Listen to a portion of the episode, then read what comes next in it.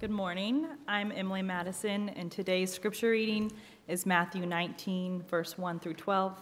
That can be found on page 8, or yeah, 824 of your Pew Bible.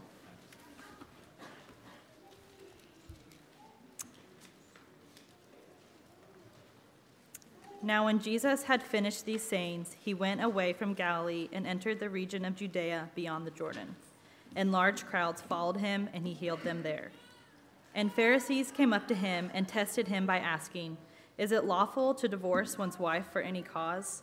He answered, Have you not read that he who created them from the beginning made them male and female, and said, Therefore a man shall leave his father and his mother and hold fast to his wife, and the two shall become one flesh. So they are no longer two, but one flesh. What therefore God has joined together, let no man separate. They said to him, why then did Moses command one to give a certificate of divorce and to send her away? He said to them, Because of your hardness of heart, Moses allowed you to divorce your wives, but from the beginning it was not so. And I say to you, whoever divorces his wife except for sexual immorality and marries another commits adultery. The disciples said to him, If such is this the case of a man with his wife, it is better not to marry.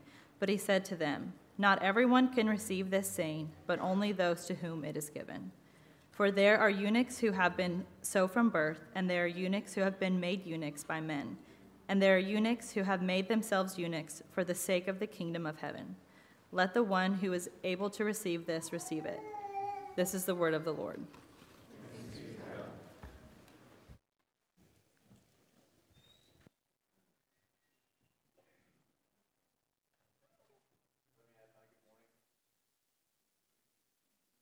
Turn this on. Hey, I'm glad you guys are with us. My name's Chris. Um, I wanted to start by praying, and I realized we're jumping uh, out of Colossians into Matthew, into a pretty intense section. It's a break kind of in the narrative, but um, it hits us in spaces where if you weren't ready for that passage, all of a sudden you're thinking about your own marriage, you're thinking about your childhood, you're thinking about college friends, you're thinking about your adult children. So I just want to honor that for a moment and just um, pray into that with you. Um, I don't think it's an understatement to say all of us have been affected by divorce. And I actually have a, a list that I made this week with our staff of just folks in our body who your own marriage has um, not been what you hoped it would be. And you're, you're carrying in your body pain and uh, regret and thoughts. And some of you guys have been uh, children of divorce. The very next section, Jesus says, Let the little children come unto me. And so, kids and students here in the room, and this may be part of your story from your mom and dad want you to hear that God sees you, that He loves you, uh, He has what you need, and He's good. And He says, Come, come to me in the next section.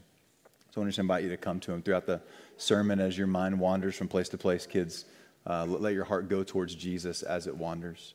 And for those of you in the room who, again, maybe you're a 60 year old child, this happened a long time ago for you, but it's still really painful. Uh, I was with a guy yesterday, and uh, he just said, I mean, I know why God says he hates divorce as he's walking through this space. I mean, it's a horrible thing. Um, even if it's years ago and you feel healed from it, you would still acknowledge it's painful and it's not the way it's supposed to be. Some of you, divorce happened at you. Some of you carry regret for things that you have done that caused the divorce. And it's more complicated than that, but that's the way it sounds in your head. So I just want to acknowledge all of that. God sees all that, He cares about all of that. And I want to just ask him to meet us, even as we just jump in to this passage. I actually think this is a really hopeful word for us, um, less than like uh, prohibitions. I think it's meant to protect and to care for and to nurture and guide us. And so um, there'll be a warning to some, there'll be healing for some.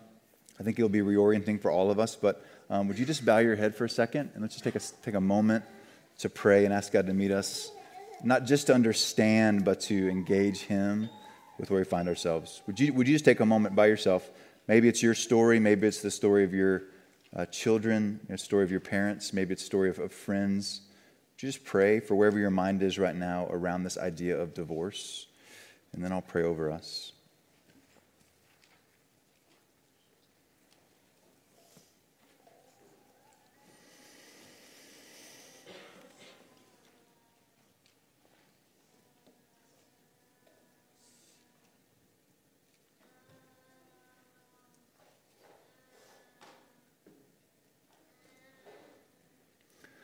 Father, thanks for hearing our prayers. Thanks for knowing our situations. It strikes me even that as we try to make sense of our stories, you know things about our stories that we don't know. Uh, you have plans and you have help that we can't even conceive of. So we welcome your work. We welcome it right now in this moment for these few minutes. Would you minister to us through your spirit, by your word? Would you help us? I pray this would be healing. I pray too it would be like a warning and protective that you would you would meet us in ways that prepare us for the future.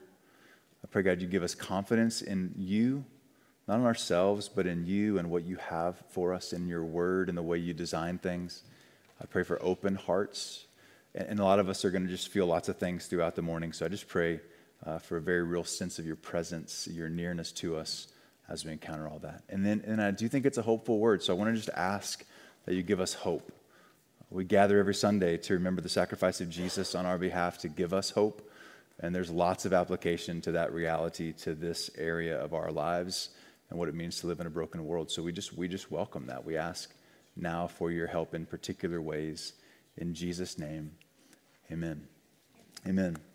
Uh, it was good to pray for you. And uh, sorry, man. I, I have people very close to me, my own family, um, like still in their 40s like feeling and the effects. And I know, I know that's part of your story. Uh, Jesus acknowledges it's part of living in a broken world. Um, so, so thanks for praying that with me. Let me quickly give you an outline and then kind of orient us just for a moment. I want to talk about the point of this text, and then I want to talk about the pattern Jesus shows us, really, and how to respond to hard questions and things that kind of feel out of nowhere sometimes. How do you respond? What's the pattern that Jesus gives us? And then what is all this pointing to? So, the point of the text, the pattern Jesus gives us, and what this text is pointing to. And, and let me just confess, I'm going to cut a couple of corners this morning for two reasons. One, we've preached a similar passage in Matthew 5. Uh, man, it was a long time ago. It was May 30th, 2021. We've been in Matthew for like a super long time. So we've taken some little breaks, but that's, I'm used to the math. I hope we'll be done, Lord willing, sometime by July. We should round the corner and wrap up Matthew. Actually, we're on pace to journey with Jesus in these next two chapters to read and preach the text on the triumphal entry on Palm Sunday, which is kind of fun and totally by accident. I wish I could tell you in 2020 I mapped out this brilliant plan to get us there, but uh, just kind of God's kindness for us in that space. So we'll kind of keep working our way through Matthew. That'll let us engage during Holy Week, that week of Jesus' life, and we'll read about his arrest and betrayal and crucifixion on, on Good Friday, that service, and then we'll celebrate in Matthew 28 his resurrection.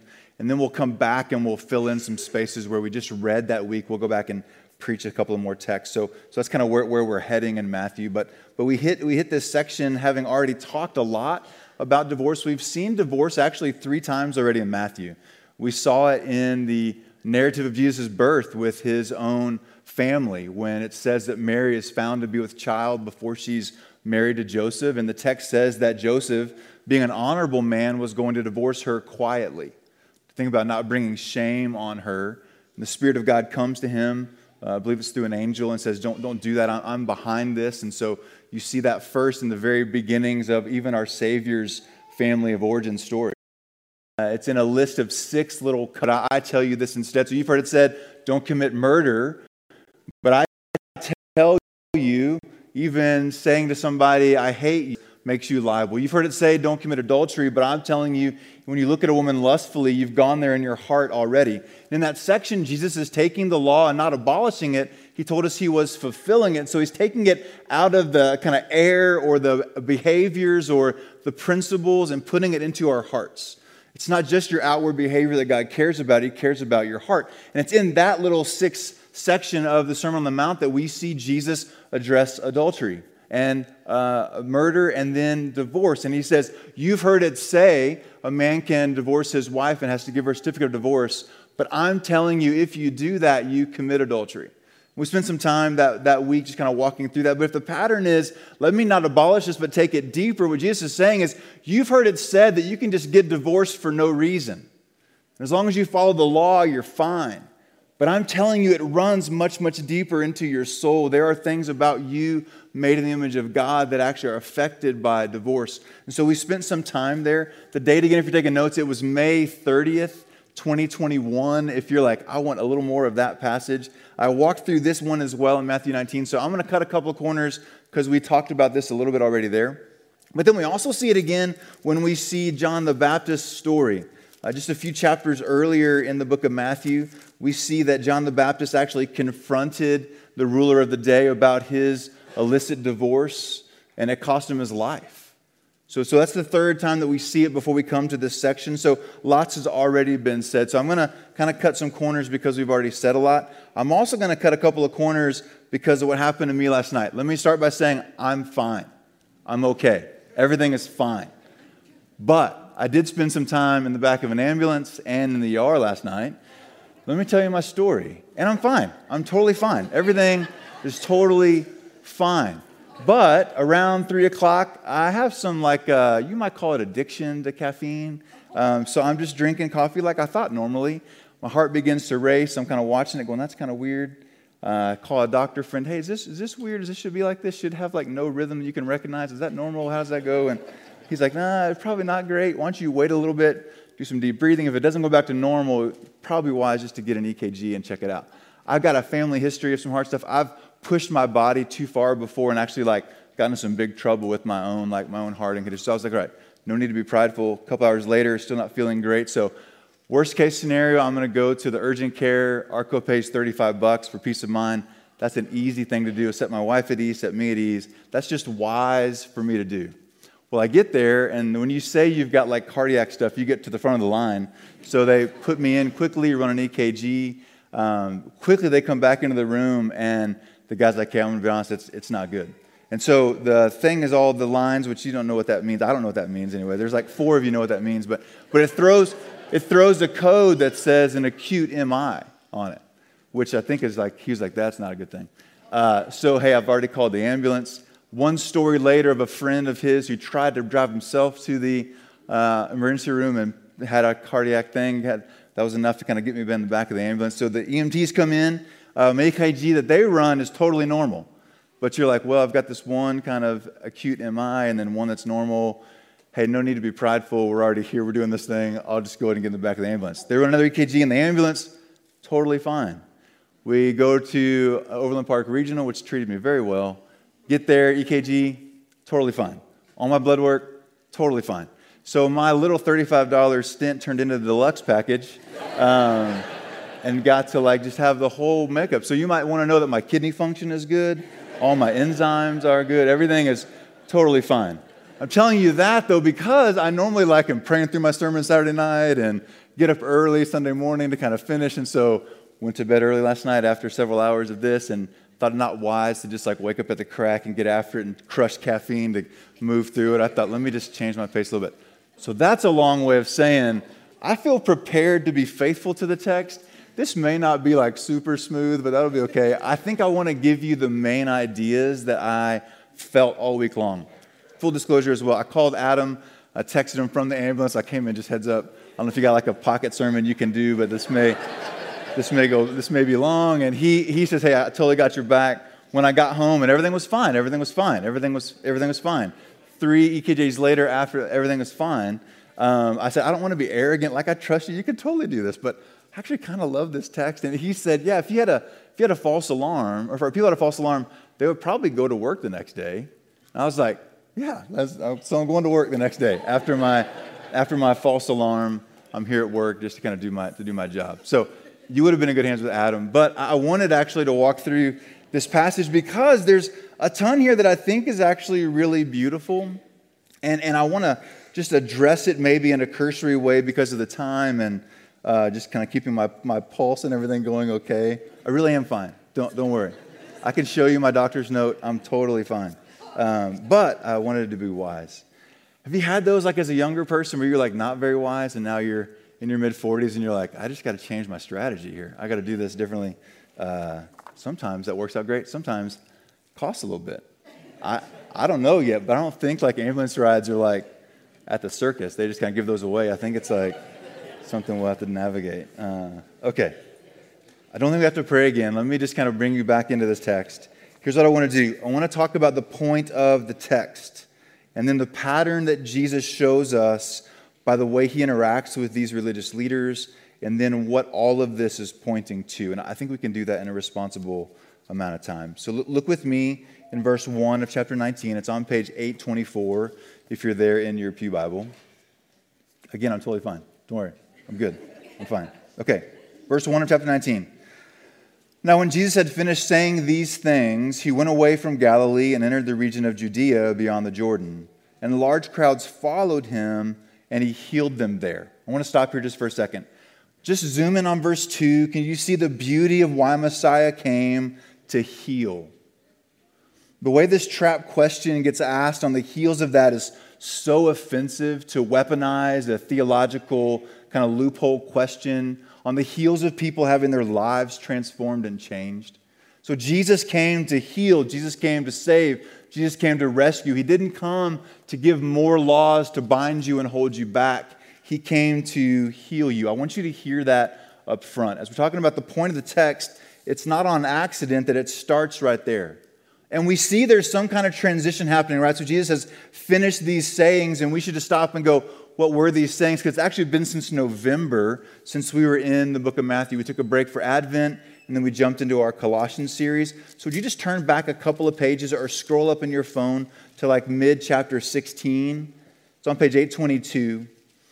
I think there's a theme here. Um, yesterday, I actually listened to all of the book of Matthew on uh, my, my iPhone which you got to be careful of you don't get caught up in the story and just keep pounding caffeine all day long as you get wrapped up in that. But, but it took me about an hour and a half on 1.5 speed. If you didn't do that, I think it would take you about two hours and 15 minutes or so, something like that. It was really good for my soul just to go from beginning to end and see the whole story. What is taking us like two and a half years to get through, just to see all of it in a, in a moment. And what you see is all this teaching and miracles. You see Jesus proving he's the Messiah, promising he's the Messiah, demonstrating what the Messiah came to do so that he can draw people in to faith. And what starts first on the outside, even where we were last week, it's first outsiders that recognize him. It's people that are like centurions and women at the well, and it's these people that you wouldn't, you wouldn't first pick. You would think it's the religious leaders and the scholars, but they're the ones who are struggling and having the most difficulty. That's pretty prominent in the narrative. And we come to this middle section of Matthew. We see him changing scenes a couple of times, and we see he, moves into the district of Caesarea Philippi in chapter 16, verse 13. That's not super important, except like there's a scene change there, is all I want to flag. And that's the scene where Jesus asks his disciples, Who do you say that I am? And Peter nails it, and he says that you are the Christ, the Son of the living God. In that space, Jesus congratulates him and says, Hey, what you have here in this understanding actually comes from God. God's the one who gave this to you, and I'm going to build my church on this confession of who I am and what I came to do. And then he tells them, Don't talk about this yet. It's too early for people to really understand. That's what happens next. And then in the next section, Jesus says, Hey, I'm actually going to die. The way that I'm going to show my messiahship is through my death, burial, and resurrection. That's the next section. And Peter loses his mind and says, No way. I'm going to keep this from happening. I won't let this take place. And now, this one who confessed that Jesus was Lord gets rebuked by Jesus and says, No, this is the plan. This is how Messiah happens. Again, I didn't come to give you new laws. I didn't come just to make more regulations. I came to make a way for you to be rescued and redeemed and saved. And that was going to take God Himself dying in our place. And then the next scene, Jesus says to them, And not only am I going to die, but for you to follow me, you have to die to yourself as well. And you get this passage of you have to take up your cross and you have to follow me. So, so put yourself in their shoes. They've been watching all these miracles, hearing all this teaching. They're coming to believe Jesus really is the Messiah. They nail the question of who he is, and then everything seems to turn on them. It's not what they expected. It's not what they thought was going to happen. And so, so you find now for a number of chapters this theme of them saying, I don't know how this is going to work. Because Messiah shouldn't die, Messiah should liberate, Messiah should rescue, Messiah should defeat Rome, Messiah should bring in his kingdom. And you can't do that if you're dead. I don't, I don't understand how you might actually do this.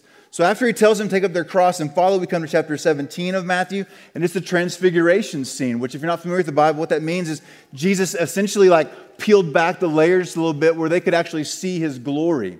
They could see his divinity. So they're wondering how on earth is this going to happen? Next scene, they, they see this is God himself.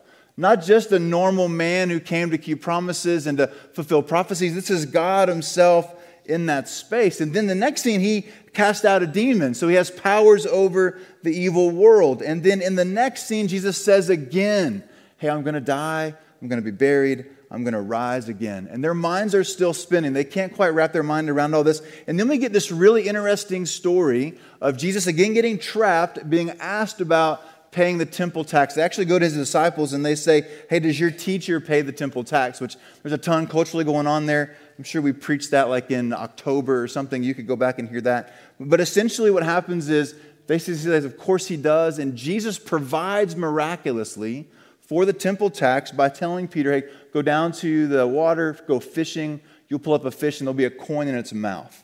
Okay, that story is bananas unless it's another example of how might God pull this off. It's not what I thought was going to happen. I didn't think he was going to actually come and, and die. So now I have a category where I didn't even have a category that existed. I didn't even know that this could even happen. God makes provision kind of out of nowhere. Like, like in ways that aren't on his chart, that weren't in his paradigm, that didn't be something he was expecting to happen. Jesus is showing, I have means of grace for you that you can't even fathom.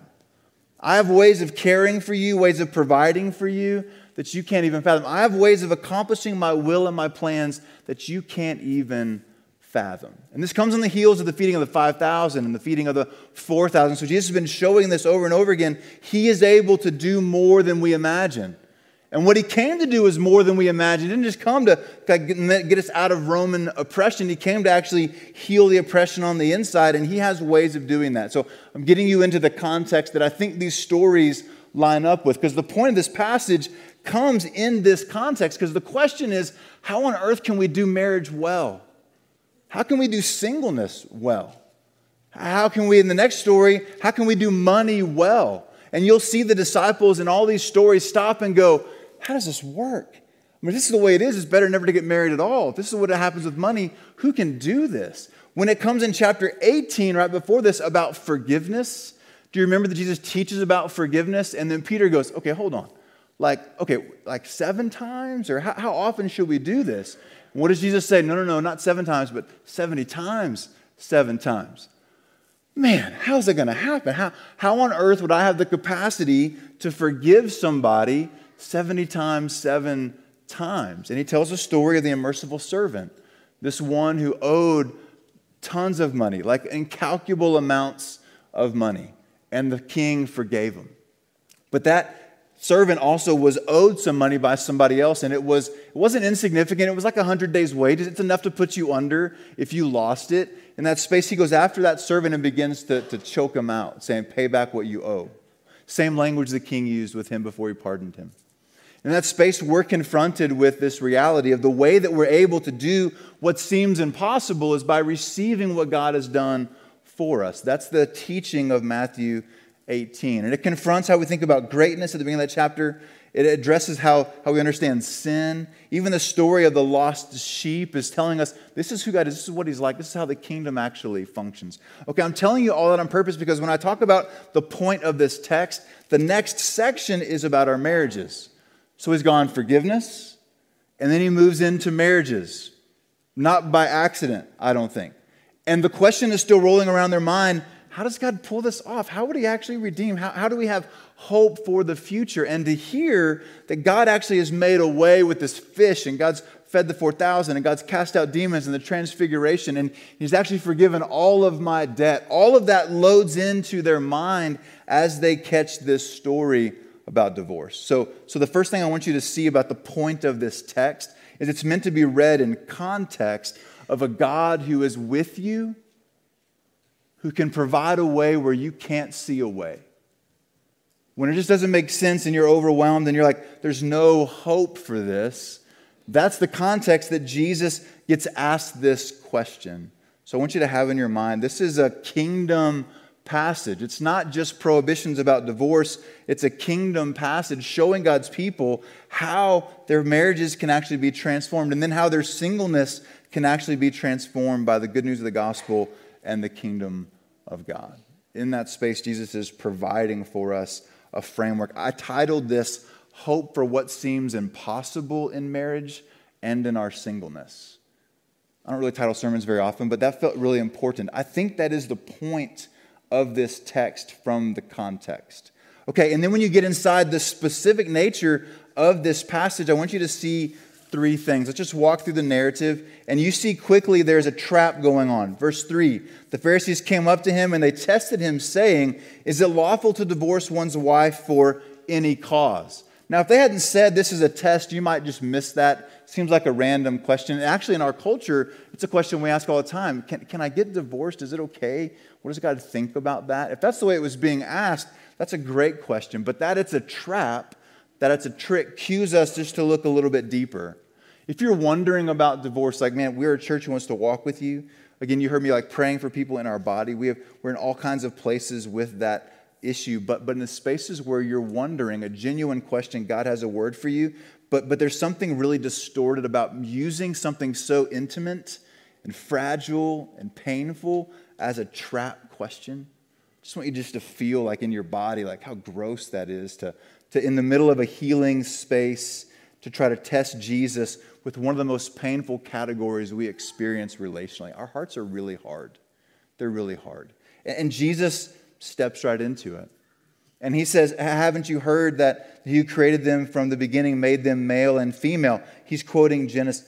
And he said, Therefore, a man shall leave his father and mother and hold fast to the wife, and the two will become one flesh. So they're no longer two, uh, but one flesh. What therefore God has joined together, let man not separate. Okay, he gets asked this trick question, and the reason why it's a trick question is because there's a passage in the Old Testament that they're about to quote that has been misunderstood. So let me take, keep you on the text here, verse 7. They said to him, Well, if that's the case, then why did Moses command us to give a certificate of divorce and, and to send her away? So now they're quoting Deuteronomy 24, verses like 1 to 4 is where you get this regulation about divorce, where it says if the husband finds something unpleasing about her, he can write her a certificate of divorce. So, so Jesus, if you're saying they shouldn't get divorced, then, then why did Moses tell us to give a certificate of divorce in that space? And then he says this in verse 8 because of the hardness of your heart. God's made provision and allowance for regulating the brokenness in the world around us not an ideal situation, but God is, is real. He comes into the real world. He doesn't stand in an ivory tower giving laws and rules and regulations that don't fit your real life. He gives instructions about what do you do when it just goes wrong, when things go bad. How do you actually engage that? So he says, because of the hardness of your heart, Moses allowed you to divorce your wives, but from the beginning, that's not the way it was. It's not the way God designed things, it's not, that's not creation. And I say to you that whoever divorces his wife except for sexual immorality and marries another commits adultery. The disciples then were just dumbfounded. They say, man, if that's the case, if that's just the way that it is, if, if such is the case with a man and his wife, then it's better for them not even to marry. If, if you can't get out of this, if there's such a limited reason why you can get divorced, then it's better not even to jump into this thing, which is a fascinating way to respond to that. Jesus stays with it, though, and he says, Not everyone can receive this saying, but only those to whom it is given. For there are eunuchs who have been so from birth. Eunuchs are those who have been castrated or have been born without, uh, without testicles. They're males who are um, impotent. So there are eunuchs who have been that way from birth, inter- intersex or birth defects. There are eunuchs who've been made that way by men. They're, they're slaves or prisoners of war. And so to come into a king's harem, perhaps, they would castrate the men so they weren't worried about the kind of polluting the divine line or the kingly line from, from that space. And there are those who have made themselves eunuchs for the sake of the kingdom. Those who have chosen singleness, those who have chosen not to get married. I don't think literally it means they've castrated themselves for the kingdom, although there is times in history that's happened. I think I would read in that the way Jesus says, if your eye causes you to sin, pluck it out. If your hand causes you to sin, chop it off. So this would maybe like a, a metaphorical way. There have been some instances in history where people did physically castrate themselves for the sake of like singleness, um, but I don't think that's what this passage is, is endorsing. Just total side note. And then he says, Let the one who can, uh, one who is able, then receive, be unpleasing to you. If there's something about her that's unpleasing, then a husband can divorce his wife. Some indecency is the way it's said. And so that's a fairly general term. In the Hebrew, it has with it the idea of like nakedness or something indecent or improper behavior. So there are um, rabbis of the day who said, nope, this only allows for divorce because of unfaithfulness in marriage. And then there are some who took that view of indecency and said, well, any indecency is a reason to get divorced. And I have here like quotes from Josephus and from the Mishnah, which are like commentaries on that day. You see in those spaces, like, if anything is found to be um, un- unpleasant, if she burns your food or oversalts your dish, if you find somebody better looking than her, these would fit under unpleasing. So, in that day, what you have is a liberal view of the text saying, well, we're going to let this, this little word mean lots of things, not just a particular adultery, but we're going to let it mean anything that you might want it to mean. And though that sounds great, sounds the implications are that is that you would live into things that would be dangerous for you and for others. So this broader, more um, progressive view of the Old Testament text, these rabbis had now created a system where a woman could be discarded for any and every reason. Scriptures say that's how people had used the text and distorted it in that day. So that trick question is really pushing on Jesus are you conservative or liberal? Are you traditional or progressive? Where do you line up with these things? It's totally a trap. When you get asked questions like that, don't take the bait. Stop and go, what, what do you mean by that? Because there are places where Christianity is incredibly conservative and places where it is wildly progressive. Like, for, think about monogamy and marriage between a man and a woman. So, so don't follow kind of in the space of taking the bait. I'm getting onto my second point in that space, but, but there's a, I just want you to hear that. They're, they're trying to trap him. And with this thing that happened with John the Baptist, you can imagine too, there are Roman soldiers standing around. It's just how it was in the day. So they're asking this question of, hey, what would you say about the tetrarch's marriage? Is that okay or is that bad? Because remember what happened to John the Baptist? He lost his life when he said what was true. So what are you going to do about that? There's kind of a double trap in that space. Okay, it's into that spot that Jesus doesn't take the bait. He goes back to Genesis. And friends, what I want you to see that he does here is elevates women by narrowing the grounds for divorce.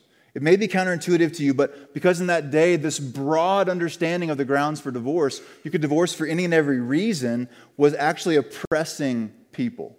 And so Jesus steps into that world and says, No, no, no, no. The heart of God is actually to protect. By narrowing down these grounds, just in this one moment, it's not all that needs to be said about divorce. It's not all the Bible says about divorce. But just in this moment, I want you to see the heart of God in this text. The point of this passage is the Messiah came to protect primarily women, but it would apply to men as well in that space. We're in a culture where women were commodities. To hear you, you would never harm your own flesh. You would never divorce your own flesh. You would never hurt your own flesh. So it's meant to be a protection to the culture in that space to the vulnerable people. Think about like the woman at the well. Jesus interacts with her in the Gospel of John.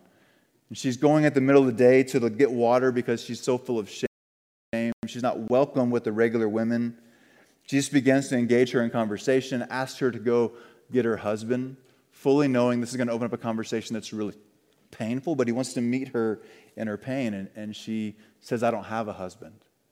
You know the story? And Jesus says, You're right. You've actually had five husbands, and the man you're with now is, is not your husband. Okay, I want you to ask, what do you think the look is on Jesus' face in that moment?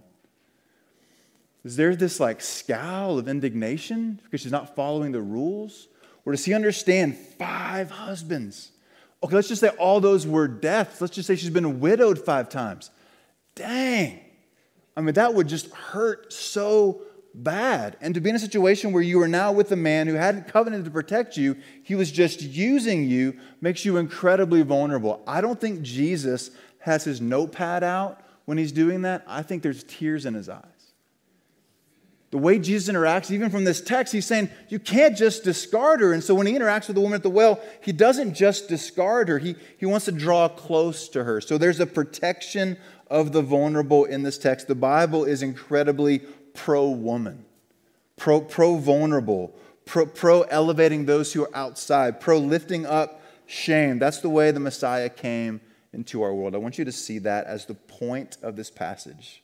The way he's engaging with them protects. It also is a warning.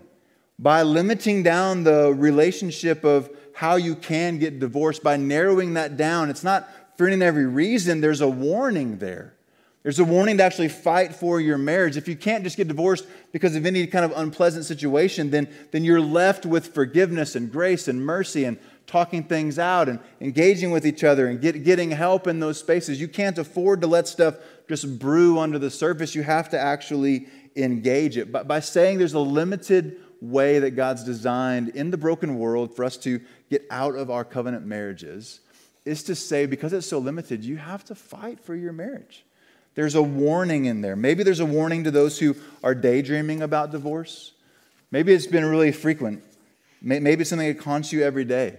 Maybe it's been something you've carried for decades. Maybe it's a brand new idea, but, but you find yourself daydreaming about what if you hadn't married this person and you're wondering about a future with somebody else or some other situation. Can I, can I put in front of you this warning? God's word is very, very limited. We see a passage in 1 Corinthians 7 that would give an allowance for abandonment as well by, by, an unbeliever. And there's a million questions of what if someone claims to be a believer, but they're acting like an unbeliever? What if this abandonment is like abuse and they won't leave, but they've functionally abandoned me inside the home? There's lots and lots and lots and lots, lots of questions. I would actually put in front of you the context of this section in Matthew where in 18 is about the church and community and bringing things. If you can't resolve stuff, bringing that to the church so that they can help you. I would want to offer that as a, as a framework for us to not carry these questions in the shadows of our lives, but to bring them out into the light, to ask for help. They, they are complicated, confusing, painful questions, but they're things that God's word actually speaks to. So, so you see an allowance for adultery, you see an allowance for abandonment, and, and you would imagine abuse as a category fits into those some way. In that space, as you have these questions, if those are the ways God says you can get out of this because of the brokenness of the world. It's not God's design, but, but I'm trying to help manage the pain of the world. Those are like liberating, but they're really painful categories. And, and a lot of people get divorced not for those reasons, but for other reasons. And in that space, then, it comes as a warning to us to actually not let things grow in the shadows. I shared this story back when we were in uh, Matthew 5, but um, that's part of my story. So I married my high school sweetheart. Dude, she is amazing. She's serving in kids now. I mean, Adrian is phenomenal. Pound for pound, I put her up against anybody else in the room. She, she's amazing. And yet, our first year of marriage, because of a number of things that had happened, we found ourselves in a really difficult spot. And there's lots of stuff that kind of blew up in our face that happened to us and things that were happening inside, just being immature in our marriage. We weren't yelling and screaming, but I found myself daydreaming about divorce within our first year of marriage. So we're driving to our first Thanksgiving as a couple, and I'm on these back roads of Oklahoma on the way to Adrian's family's house. And I'm not as far as saying I want to get divorced, but I was in a space of thinking, man, if I'd married somebody else, this wouldn't be happening. This would be way easier. These conversations would be going. My, my, needs, her needs, all those things would be met differently. That's where my mind was. And it actually scared me. So I get back home after that holiday and sat down with a counselor and just kind of said, man, this is what's going on inside my soul. And I shared this too with you last May or October, whenever that was. Uh, the guy just said, Well, do you have grounds for divorce? And I said, No. He said, Well, then quit thinking about that. And it was like, Oh, yeah. I mean, don't indulge something that I shouldn't pursue. I don't want to get to a place where I have grounds for divorce. I don't, I don't want to starve this thing out so we might actually get there. So stop indulging the thoughts of what it might be to get out of this and now take your energy and aim it at engaging the, your wife's heart, repenting, forgiving, working on communication, digging into those things that are making this difficult. The warning of, hey, you don't have unlimited grounds for divorce was a healing and reorienting thing for me. So, so it's a protection it's a warning, and it is a reorienting thing. The way the disciples respond to this, they're like, man, if that's the way it is, we shouldn't get married at all. Like, reveals their limited view even of what marriage is. If marriage can't please me like this and I can have everything I want, then maybe I shouldn't even have it at all. Jesus steps towards it and goes, Oh, yeah, that's not the point of marriage anyway. In the kingdom, it's totally different, which is why you don't have to be married to be fulfilled and full. That's what's going on in the rest of the passage. But we see that marriage is not about us, it's about God Himself. And so to stop and say, what does this do for me, or how do I feel, or how are my needs being met, or what's difficult for me, for that to be our starting place actually will only lead to despair. because eventually the transactional game you're playing will expire. And when that happens, couples find themselves in a really difficult spot. But you took vows that said, for better or worse, for richer or poorer. When you can't earn what I thought you could earn, I'm still going to be with you. Sickness and health, when you can't provide for me physically what I'm drawn to, I'm still going to be with you. That's the way the vows start. Those are the things that go outward to welcoming something bigger than your own comfort or your own pleasure. There's a reorienting nature that happens in the point of this passage. He's pointing us to the reality that marriage is a kingdom reality. It's why the Bible will end in a marriage feast. It's why Jesus is called the groom. It's why he calls the church his bride. It's why Jesus was never married, because he's longing to be married to his bride, to be united with her. And romance and sex and orgasm and covenant and the whole thing is all meant to help us understand how much God loves us how much He wants us, how much He desires us, how much He chooses us. So, this passage has a reorienting nature to it. It's protecting, it's warning, and it's reorienting. There's a ton there. I told you I was going to leave a lot on the table, but those are the burdens that I have for you from that passage. There's a lot there. Let me just say if you find yourself in a situation where you're wondering how to respond faithfully, biblically, what do I do? Like, let's talk. There's people in this church who've gone through all the pain that you're wondering about. And we would love just to go slow, not offer you simplistic answers and just quote passages at you, but hear your story and pray with you and fast with you and ask, what might God want to do in this? And would you not keep in the shadows those things that are now in seed form? Again, Matthew 18 is a context. There's this community part. Hey, if you can't resolve conflict, bring it to somebody that gets some help. That's a great marriage passage. Absolutely a marriage application text from the peacemaking passage in Matthew 18, as is the unmerciful servant parable. To deal with your spouse as one who's been forgiven much, one who's been forgiven an incalculable debt that you could never pay back. To start from that place as you deal with their liabilities and shadows and limitations, that's a game changer in marriage. Okay, that's the point of the passage. Could you just notice quickly with me the pattern? Jesus is asked a trick question. And what he does is goes backward into creation. We are in a space where we get asked a ton of trick questions, tons of, I would even, the word's a little bit loaded, but let me go there, like false binaries. Right? The text actually says there, there is a gender binary. You can't use this text about eunuchs to talk about transgender, it wouldn't fit historically. I'd love to talk with you about that more. We're going to do a series in the fall, kind of giving some more space to that. So maybe irresponsible, just like throw that out there, and you're like, well, you can't get away with this sentence. Like, I'd love to talk with you more about that. But, but Jesus um, avoids a false binary. Are you one or the other? And he goes back to design. So here's the pattern I want you to see. When in doubt, you go back to God's design. Jesus takes them back to the garden.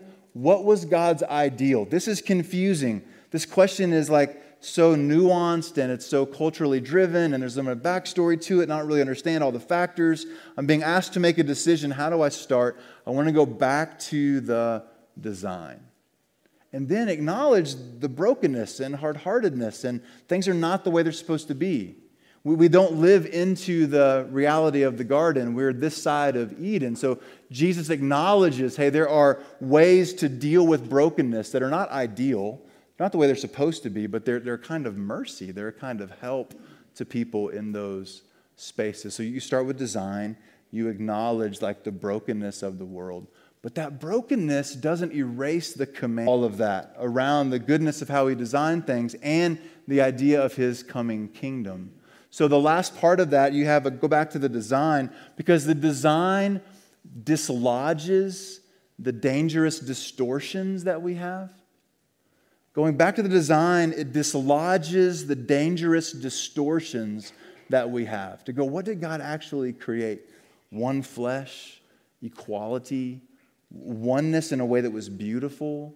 God stepping into our world in that space, like, like He goes to design. But man, we live in a broken world. Treat people and acknowledge questions and situations this side of Eden with the complexities of what it means to live in a fallen and broken world. That we're not trafficking in ideals.